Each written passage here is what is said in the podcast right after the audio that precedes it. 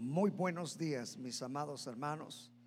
Qué gusto y qué bendición el poder verlos en esta eh, lluviosa y fresca mañana. Pero qué bendición que han tomado la decisión de poder estar en la casa de Dios. Antes de que usted eh, tome su lugar, ¿qué le parece si mira ahí a todo alrededor el que está y puede saludarle, puede regalarle una sonrisa? Bendecir su vida y decirle qué bendición que estemos aquí juntos en la casa de Dios. Si usted está aquí por primera o segunda ocasión, sea bienvenido. Si usted ha venido por primera ocasión, nos da tanto, tanto gusto el poder tenerlo entre nosotros. Qué gran gusto. Qué bendición el poder estrechar su mano y el bendecirles a cada uno de ustedes. Y después que haya tenido el honor de bendecir, de saludar al hermano, a la hermana, ahora sí puede tomar su lugar. Una vez más, bienvenidos a todos ustedes a la casa del Señor. Bien, pues ah, déjenme eh, introducirlos a lo que vamos a estudiar en esta mañana.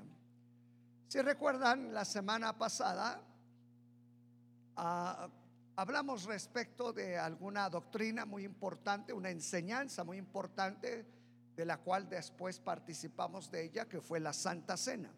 ¿Sí? Si recuerdan? Es una enseñanza para toda la iglesia. Y les comentaba la semana anterior que eh, en estos domingos que me corresponde estar por la mañana, voy a tratar, hermanos, algunas enseñanzas ah, doctrinales que ustedes tienen que estar perfectamente cimentados. Y les voy a compartir una doctrina que quizás algunos de ustedes nunca la han escuchado. Quizás para algunos les va a parecer un poquito extraño. Para algunos otros es una doctrina que seguramente la han escuchado y es una doctrina que para todo cristiano, quiero decirle que es la esperanza mayor que tenemos como cristianos. Y les voy a hablar en esta mañana acerca del arrebatamiento de la iglesia. No sé qué tanto sepan del arrebatamiento de la iglesia, pero quiero comenzar con una porción de la escritura. Les invito para que abramos nuestra Biblia y quiero que vayamos al Evangelio de San Juan, capítulo 14. Evangelio de San Juan, capítulo 14. Y le voy a pedir que verifique si el que está ahí a su lado tiene Biblia si ya lo encontró, que le ayude. Si usted mira a alguien que no trae Biblia, pues yo le voy a pedir que se acerque con él, con ella. Y si usted mira a alguien que quizás apenas está tratando de abrir las escrituras, ayúdele. Voy a esperar porque son pasajes muy importantes. No me voy a detener porque al hablar un poquito de doctrina y de enseñanza, necesitamos, quiero decirles, muchas escrituras. Ah, para tal motivo, solamente voy a compartir citas. Ah, si usted le interesa este tema, recuerde que en nuestra página de Facebook de la iglesia, recuerde que todas las predicaciones están ahí, para que después usted con toda, este, pues que le diré calma, pueda volver a escuchar y abrir la Biblia en cada una de las citas que voy a mencionar. ¿Lo han encontrado? Muy bien, dice la Sagrada Escritura, el Evangelio de San Juan, capítulo 14, del versículo 1 a solamente al versículo 3 dice, no se turbe vuestro corazón, creéis en Dios, creed también en mí. En la casa de mi Padre muchas moradas hay si así no fuera, yo os lo hubiera dicho, voy pues a preparar lugar para quién? Para vosotros. Y si me fuere y os preparare lugar, vendré otra vez y os tomaré a mí mismo para que donde yo estoy, vosotros también estéis. Ahora, escuche esto que le voy a decir para poder adentrarnos al estudio. Nosotros como cristianos tenemos una esperanza. Seguramente ustedes han escuchado, quizás para muchos de ustedes han escuchado ciertas filosofías, doctrinas de qué pasa después de la muerte. Algunos piensan que morimos y pues nos vamos a la tumba y se acabó todo el asunto. Por ahí algunos otros creen en la famosa reencarnación. ¿Han escuchado eso? Que simplemente morimos, pero que después volvemos a nacer en otra persona. Hasta dicen los que creen esa filosofía y doctrina que eso es para que la vida del ser humano vaya en perfección. Hay algunos que han andado rotando desde los siglos anteriores. Y eso lo creen mucho a esas cuestiones doctrinales como el espiritismo y cuestiones de, de, esas de brujería, hechicería y ese tipo de cuestiones. Yo quiero decirles que en el ambiente bíblico cristiano, nosotros tenemos una promesa muy especial. Cuando nuestro Señor Jesucristo vino a esta tierra, nos dejó esta promesa y Él les dijo, no se turbe vuestro corazón, creéis en Dios, crean en mí. En la casa de mi Padre hay muchas moradas. Si así no fuera, yo se los hubiese dicho. Pero después Él dice, voy pues a preparar lugar para que donde yo voy, ustedes también vayan. La esperanza de nosotros como cristianos es que el Señor fue a preparar lugar para que cuando sea el momento, que ahorita vamos a hablar, del arrebatamiento, Él nos lleve a vivir a su morada, al cielo, a su presencia. Esta es la esperanza de todo cristiano. Usted ha entregado su vida a Jesucristo, debe de tener esta esperanza, que el día, ya sea que muramos, o, escuche bien, o que sea el momento del arrebatamiento de la iglesia, que eso es el único evento bíblico, escatológico, que así lo estudiamos en teología, que nadie sabe cuándo va a ser eso. Lo que sí sabemos es que estamos viviendo los últimos tiempos. Jesús hablando de esto en Mateo 24, Él les dijo a sus discípulos que van a haber señales. Y él lo explicó de esta manera y dijo, es como la mujer cuando va a dar a luz. La señal antes de que dé a luz es que hay dolores de parto. Y el Señor les enseñó a sus discípulos y les dijo, entonces cuando veáis los dolores de parto, y él dijo, ¿cuáles eran esos dolores de parto? Y él dijo, cuando veáis guerras, rumores de guerras, terremotos, hambres, enfermedades y que este mundo se convulsione cada día más, cuidado, porque ya comenzaron los dolores de parto. ¿Cuándo será el momento del arrebatamiento? Jesús mismo, él dijo, el día ni la hora, nadie lo sabe. Es más, Jesús se atrevió a decir, ni yo. El único que sabe ese momento es el Padre. La iglesia tiene que estar bajo la expectativa. Por eso la importancia de la santidad de la consagración. Algunos dicen, ¿y para qué eso de consagrarme? Porque dice la escritura que el Señor viene por una iglesia santa, sin mancha y sin arruga. Escuche bien. El Señor está preparando lo que hoy estamos haciendo aquí en tiempo de alabanza, de enseñanza, de predicación, es preparar a la iglesia para cuando el Señor venga y la arrebate. Para cuando el Señor venga por su iglesia, hay otra expresión que le llaman el rapto de la iglesia. Por eso la iglesia debe de estar lista. Hay algunos ejemplos bíblicos de algunas parábolas del Señor cuando dijo, hay que tener cuidado porque ya él puso algunos ejemplos como las diez vírgenes. Cinco estaban listas y cinco eran insensatas. Y eso habla de cómo la iglesia se debe de preparar para ese momento de encuentro con Él. Recuerde que el Señor viene por una iglesia limpia, sin mancha y sin arrugas, sin contaminación. Entonces la iglesia debe de estar a la expectativa. ¿Cuándo puede ser el arrebatamiento de la iglesia? Eso sí no le puedo decir.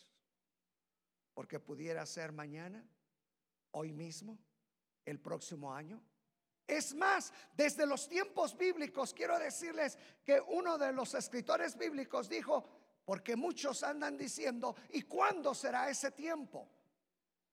Y la escritura responde y dice, es que el Señor no retarda su promesa.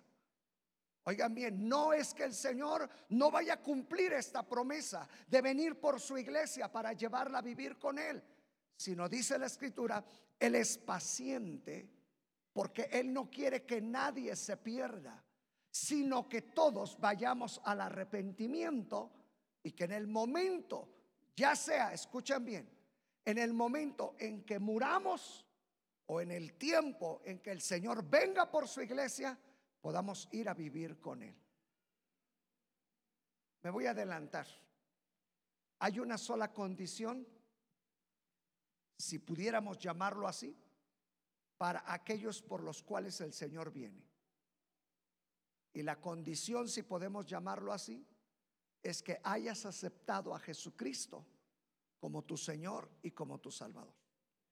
Si tú recibiste a Jesucristo como tu Señor y como tu Salvador, escucha bien, tienes garantizado que ya sea que partas, mueras en esta tierra o llegue el momento en que el Señor venga por su iglesia, tienes garantizado estar con Él. Pero, escuche bien, mientras que Él no viene, debemos de estar alertas y preparados, santificándonos. Porque vuelvo a repetir, el Señor viene por una iglesia limpia, sin mancha y sin arruga. Ahora, déjeme comenzar con la lección. Y para comenzar sería bueno leerles la parte fundamental de donde se encuentra esta doctrina. Esta parte doctrinal se encuentra en la primera carta a los tesalonicenses, del capítulo 4, versículo 13 en adelante. No voy a esperar a que lo busquemos porque son muchas citas, pero voy a leerles todo este pasaje. Y dice la escritura, tampoco queremos, hermanos, que ignoréis acerca de los que ya se murieron. Oiga, escuche bien esto. ¿eh? No queremos que ignoréis acerca de los que ya murieron, para que no os entristezcáis como los otros que no tienen esperanza. A, ver, si quiere me voy a adelantar un poquito.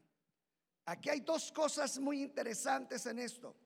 Y dice, no queremos que ignoren, no queremos que no sepan, no queremos que estén en ignorancia acerca de los que ya murieron. Porque muchos pensarán, y bueno, ¿y qué pasa con los que ya murieron? Bueno, no se preocupen. Si murió en Cristo, tiene la esperanza de un día estar en la presencia de Dios. ¿Cuándo? Cuando sea el arrebatamiento. Ahorita lo voy a explicar. Lo segundo, dice aquí, para que no se entristezcáis como los otros que no tienen que. Oiga bien, hay muchos que mueren y dicen, yo no tengo esperanza. ¿Qué irá a pasar de mí? Hemos venido a este mundo para sufrir y morir. O simplemente será un tiempo cíclico en la vida del ser humano. Naces, creces, te desarrollas y mueres y eso es todo. No, hay una esperanza para nosotros. Y la esperanza es que yo voy a ir a vivir al cielo. Yo un día voy a ir a vivir al lugar donde Jesús dijo, voy pues a preparar lugar para que donde yo estoy, vosotros también estéis. Quizás no nos va a dar tiempo de hablar cómo es ese lugar. Voy a tratar de aventajar el tiempo para ver si podemos hablar de cómo va a ser ese lugar. Eh, de ese lugar nos habla mucho el libro de Apocalipsis. ¿Cómo va a ser ese lugar? Al lugar donde vamos a ir a vivir con Él. los que tenemos esta esperanza. ¿Usted tiene esa esperanza? Bueno, si usted es cristiano, por eso estamos fundamentándole a usted con esta doctrina. Usted tiene que vivir día con día con la esperanza de ir a vivir al cielo con Dios. Rápidamente, déjeme platicarles. Yo tengo una anécdota de una persona, un abogado, vino una ocasión conmigo y venía con su mamita, e, este, y su mamita tenía como alrededor de 70 años. Y este abogado me dijo, eh, ¿usted es el pastor? Sí, yo soy el pastor. Me dijo, ¿no pudiera hablarle de Dios a mi mamá? ¿Cómo no? Con todo gusto. Terminando de hablar con ella, aceptó a Cristo y todo esto. Terminando de hablar con ella, le dije, oiga, ¿y por qué no ahora platico con usted? Y me dijo, discúlpeme, yo soy abogado, yo no creo en estas cosas. Y le dije, a ver, ¿cómo me traes a tu mamá y tú no crees en esto? Y él dijo, ¿usted cree que yo voy a creer que realmente vamos a ir a vivir al cielo? ¿Usted cree que vamos a creer que, que solamente aceptando a Cristo ya nuestros pecados son perdonados? Yo dije, ay, ¿qué tanta razón tienes? No, no es cierto. ¿Saben qué le dije? Mira, te voy a contestar de esta manera. Quizás tú no lo crees. Quizás para ti sea una locura, una tontería, una mentira, lo que tú quieras. Pero le dije, te lo voy a poner de esta manera. Bendita mentira, si así lo ves, porque yo tengo una esperanza de que al morir aquí voy a ir a un lugar mejor. ¿Y tú qué esperanza tienes? Me dijo ninguna. Bendita mentira, como tú lo dices, que ha cambiado mi vida y ha transformado a miles de personas. ¿Sabe? Al final dijo, ¿qué razón tienes? Por eso les vuelvo a repetir lo que inicié diciéndoles. Para muchos esto es una loquera. ¿Cómo que vamos a ir a vivir al cielo con Dios? Esta es la esperanza que tú debes de tener. Si tú no día con día te mantienes en esta esperanza, vuelvo a repetirte, entonces no sé por qué te hiciste cristiano. Si la esperanza de todo cristiano es un día ir a vivir al cielo con Dios. Imagínate cuánta gente muere ¿Con qué esperanza se va? Bueno, hay, mucha gente que se aferra a la vida. Es más, cuando yo hablo de estas cuestiones de la muerte, la mayoría dice, ay, no, de eso no hable. No nos gusta escuchar de la muerte, pero todos vamos para allá. O alguien ya descubrió la fuente de la juventud para que nos las pase. Pero quiero decirle que no. Los años no mienten. Y dijo otro, ni las arrugas. Todos vamos de tránsito. Por eso debemos entender que el tiempo en esta vida es corto. Yo les decía hace ocho días, hace quince días, yo cumplí años. Y les decía, gracias por recordarme que tengo un año menos de vida. Porque muchos dicen, oh, oh, un año más. No, ¿cuál año más? Yo tengo uno menos. Porque si usted no aprende a mirar la vida de la manera correcta, se va a confiar. Y sabe que la mayoría de gente ve la vida como algo hacia adelante y no es cierto. La vida se acorta. Porque hoy estamos y mañana no. Pero la cuestión aquí es, ¿cuál es la esperanza que te vas a llevar? Ahora, no es por espantarlos, pero si logro hacerlo, bueno sería. ¿Entendieron la retórica? Ah?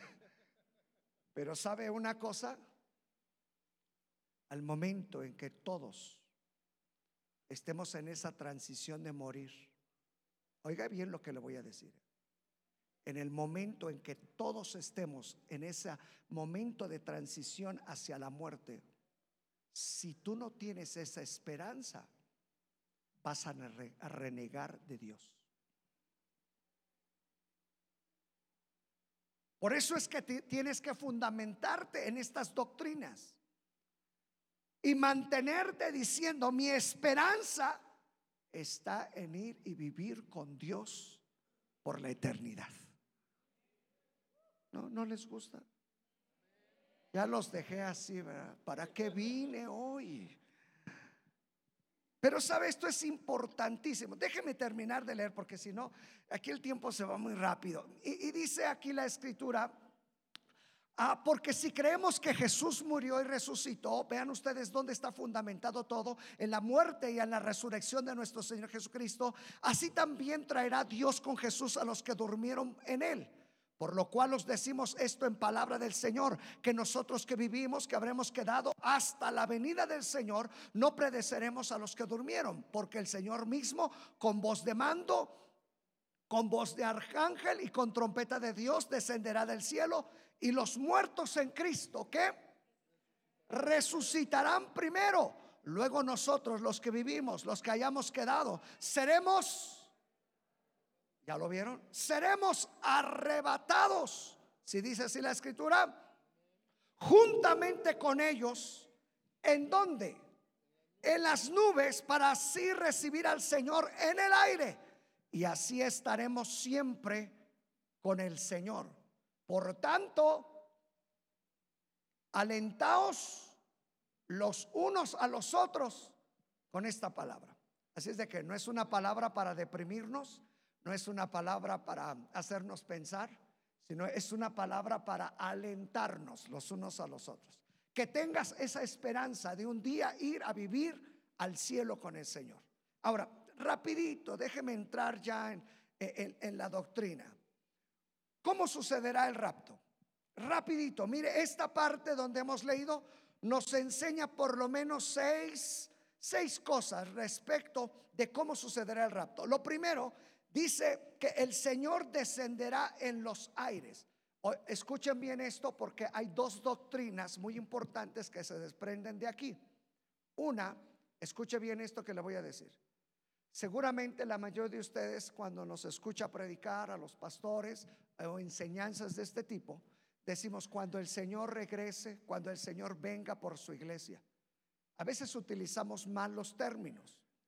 Porque una cosa, escuchen esto, es el arrebatamiento de la iglesia y otra cosa es la segunda venida de Cristo. No es lo mismo.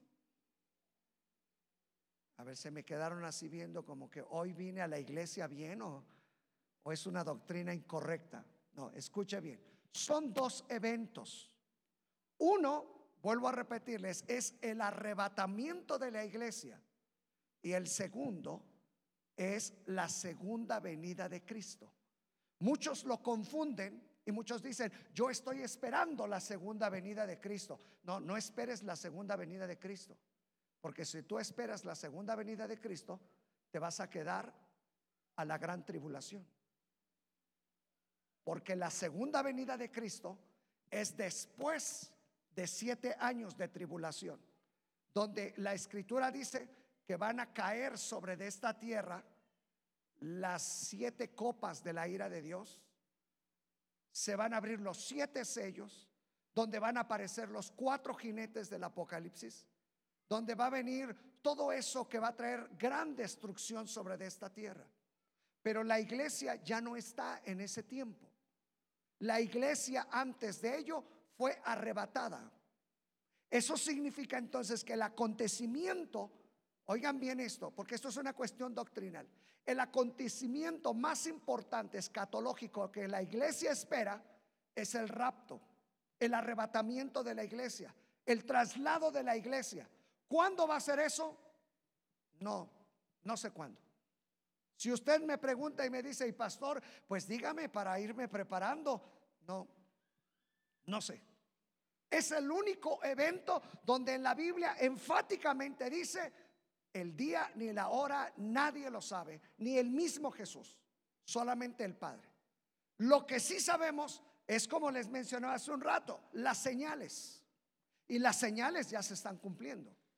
Escuche bien, porque menciona otras escrituras como en los días de Noé, como Sodoma y Gomorra. Son acontecimientos que ya están. Y oiréis de guerras, rumores de guerras, pestes y enfermedades y todo ese tipo de cosas que ya están a la orden del día. Escuchen.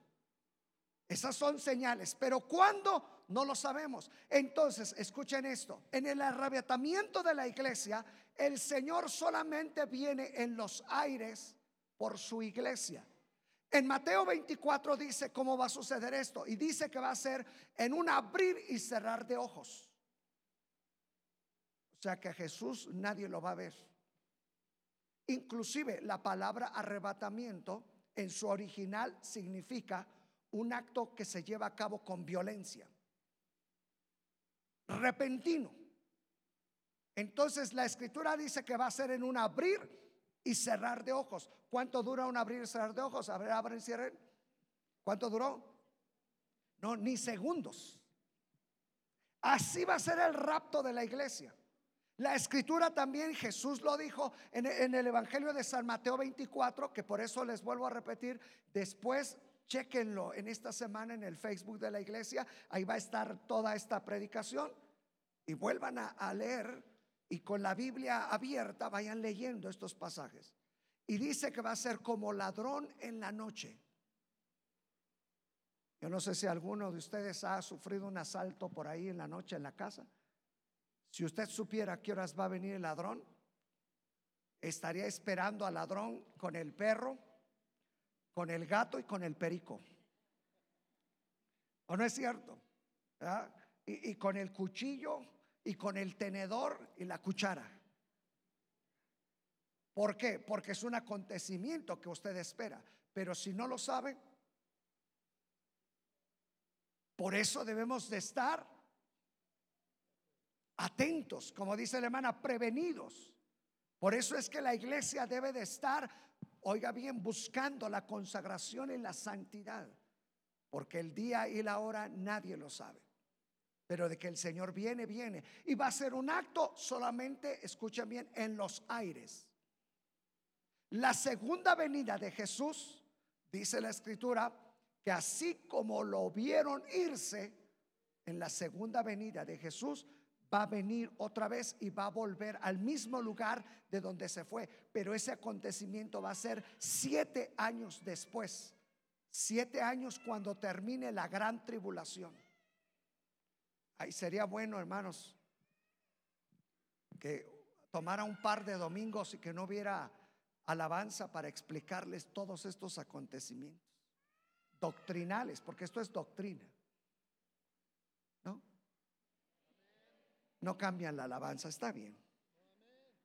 Y dice la escritura que va a ser con voz de mando, con voz de arcángel, con trompeta de Dios. Eh, no sé si está aquí alguno de los hermanos del shofar, no, nadie está. ¿Han escuchado el sonido del shofar? Ah, hagan de cuenta que eso es el sonido de la trompeta. Ah, quiero decirles, esto es entre comillas, esto no está en la Biblia. Esto es lo que algunos dicen que han tenido revelaciones del Señor respecto de su venida, hablando del arrebatamiento, y muchos dicen que el Señor ya tiene la trompeta, el shofar en su mano, listo para tocarla.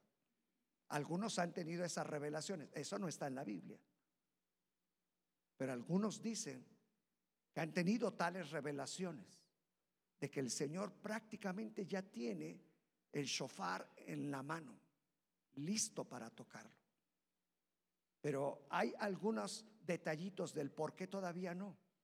Y uno de ellos dice, la escritura, que hasta que sea predicado este evangelio, en todo el mundo. Saben ustedes que el Evangelio todavía no ha sido predicado en todo el mundo. Todavía falta. Mire, eh, Israel, ven rápido para que escucharte, eh, pudiera decirlo desde allá. Israel, él fue misionero ah, allá en África, en África, ¿verdad? Estuviste, en los países musulmanes. ¿Saben cuántos musulmanes todavía no conocen de Cristo? Platícales. Pues el Islam es la, religión más grande del mundo, 1.600 millones. Hay cinco países que no consigues una visa para entrar. O sea, ni, ni de turista, ¿eh? Ni turista.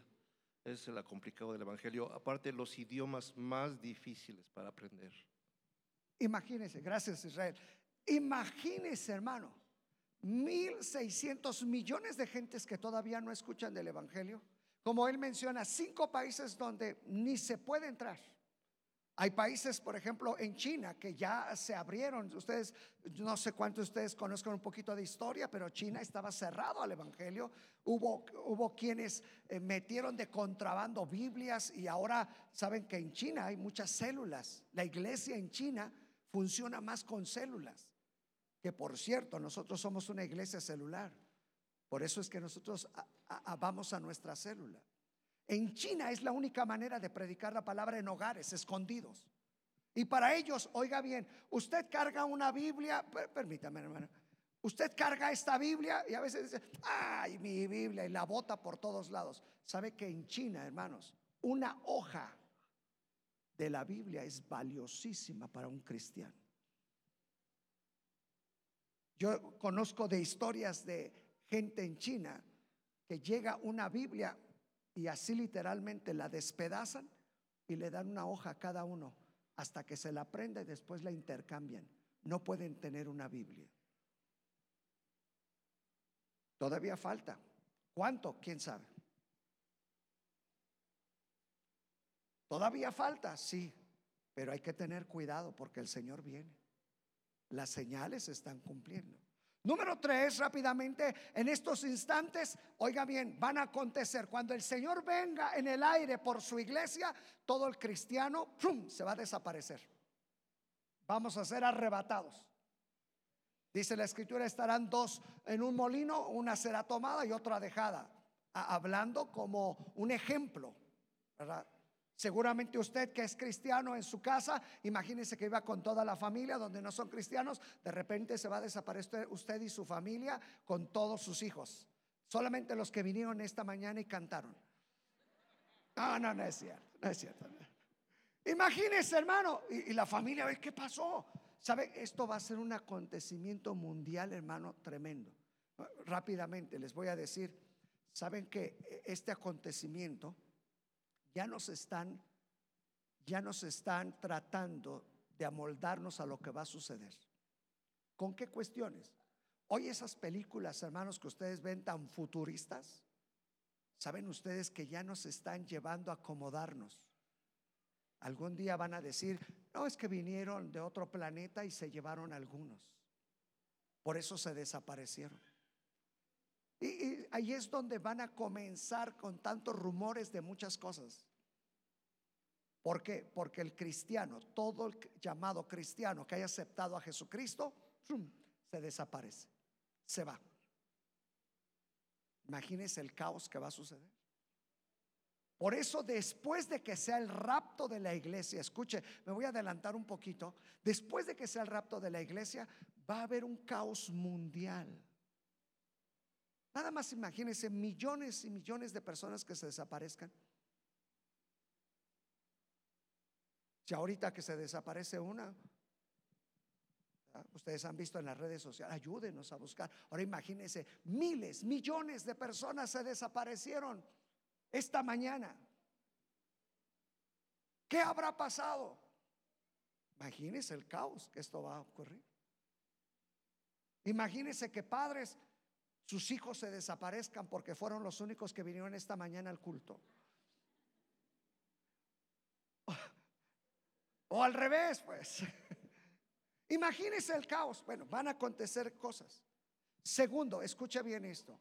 En ese momento, en ese abrir y cerrar de ojos, la iglesia se va, pero los muertos en Cristo van a resucitar. Ahí es donde si usted y yo ya morimos, vamos a tener esta esperanza de que si morimos en Cristo, en el momento en que sea el arrebato de la iglesia, dice la escritura que va a haber una resurrección de muertos en Cristo. Cuidado, porque va a haber dos resurrecciones de muertos. Otra hasta el día del juicio final, donde van a resucitar todos los que murieron sin Cristo. Pero en el día del arrebatamiento, la resurrección de muertos en Cristo. Así es de que si usted y yo morimos, nos vamos con esa esperanza, como les vuelvo a repetir, sabemos que hay un día en que el Señor nos va a levantar. ¿Sabe cómo? Escuche, esto es interesantísimo. Yo quisiera tener cuatro horas para hablarles de esto. ¿Cómo? Dice la Biblia que vamos a tener un cuerpo glorificado. ¿Saben? Su cuerpo se va a volver a levantar del polvo donde usted haya quedado. Del panteón donde usted lo hayan llevado, su cuerpo va a volver a volver a ser como está. Ahora, hay detalles muy interesantes que eso sí no están en la Biblia. Algunos dicen, ¿y cómo vamos a estar? ¿Con qué cuerpo? Cuando era joven, niño, anciano. Le voy a platicar cómo, para que no se desanime.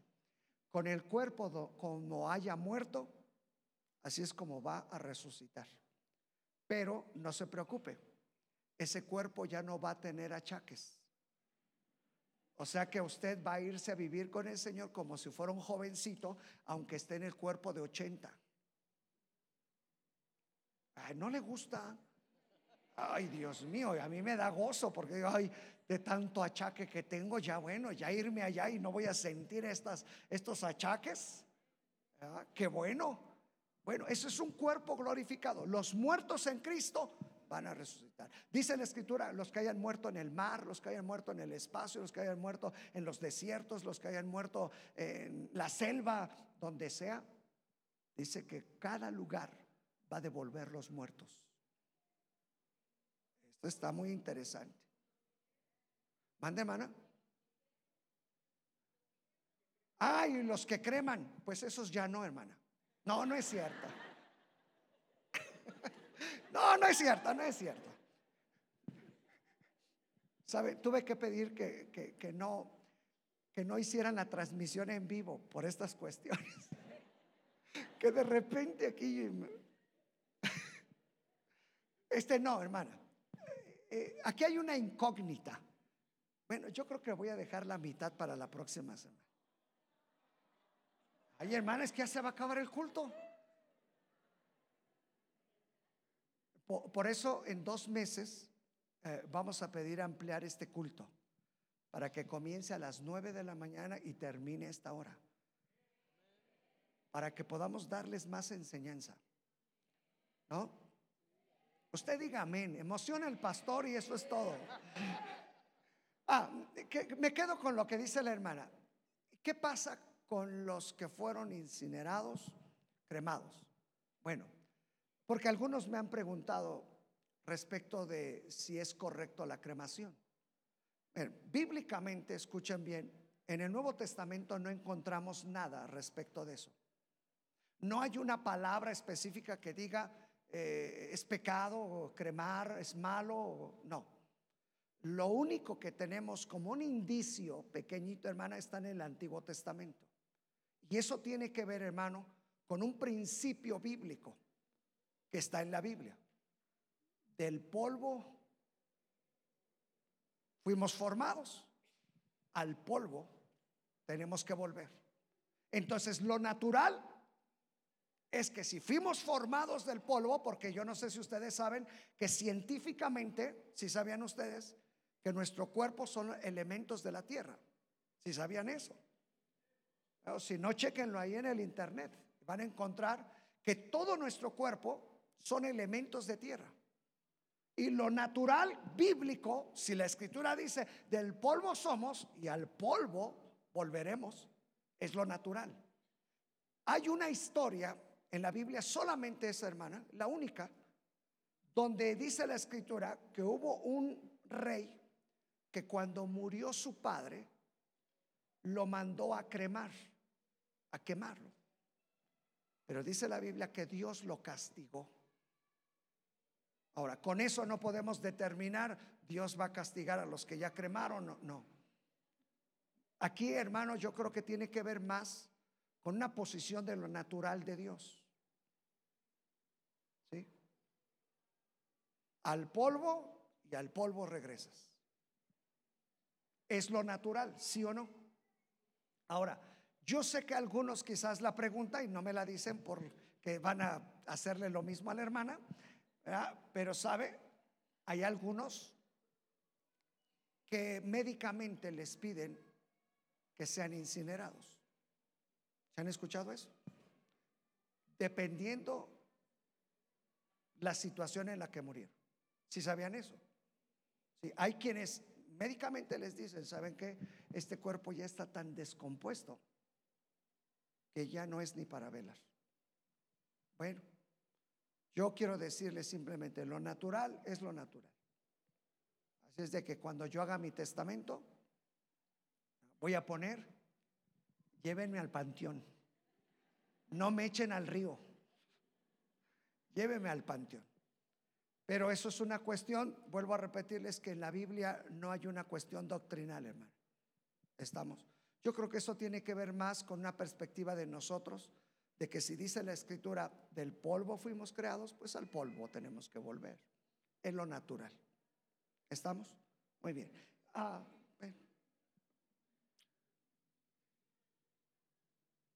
Hasta ahí lo dejo. Hay muchísimo más. La próxima semana continuamos, ¿les parece bien? Hay de aquel que no venga, porque puede venir el Señor el domingo a esa hora. No, hermanos, son detalles y, es doctrina muy importante. Vuelvo a repetir, el fundamento de esto está en que al morir, ¿cuál es tu esperanza? ¿Tienes esperanza? ¿Sabe que hay mucha gente, han escuchado de ese tipo de gente que no puede morir? ¿Ya han escuchado eso? ¿Sí? Hay gente que se aferra y dice, no me voy y no me voy, está agonizando. Es más, yo he tenido la experiencia de ir a hospitales donde me dicen, pastor, eh, tiene 30 días agonizando, los doctores no saben ni qué está pasando. Saben que vamos, oramos, le decimos, Señor, tenla en paz, hablamos con la persona para que muera en paz y mire, dos días después se van con la paz de Dios. ¿Por qué? Porque les necesitaba explicarles la esperanza que tienen. Y muchos por temor.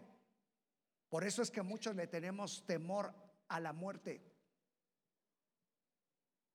Porque, ay, no, ¿qué me va a pasar? Y no, yo no me quiero morir. No, hermano, sabe que el apóstol Pablo nos da una lección y él en vida, él dijo, no sé qué escoger, porque morirme es ganancia. Me voy con, la, con Dios ya. Y estar aquí es seguir sufriendo. Disculpe lo que le voy a decir. Pero ¿se acuerdan de el rico y Lázaro? El rico se fue a otro lugar y Lázaro se fue a la presencia de Dios. ¿Sí se acuerdan? Y el rico decía, pidan por favor que Lázaro regrese para que crean que sí existe esto, que es real el cielo y el infierno. ¿Sí se acuerdan? Y oyó una voz que dijo, tienen vivos y no les creen, menos si regresa un muerto. Pero alguien dijo, pobre mendigo. Pero dijo el otro, ¿Cuál pobre mendigo? Mendigo ya estaba en la gloria.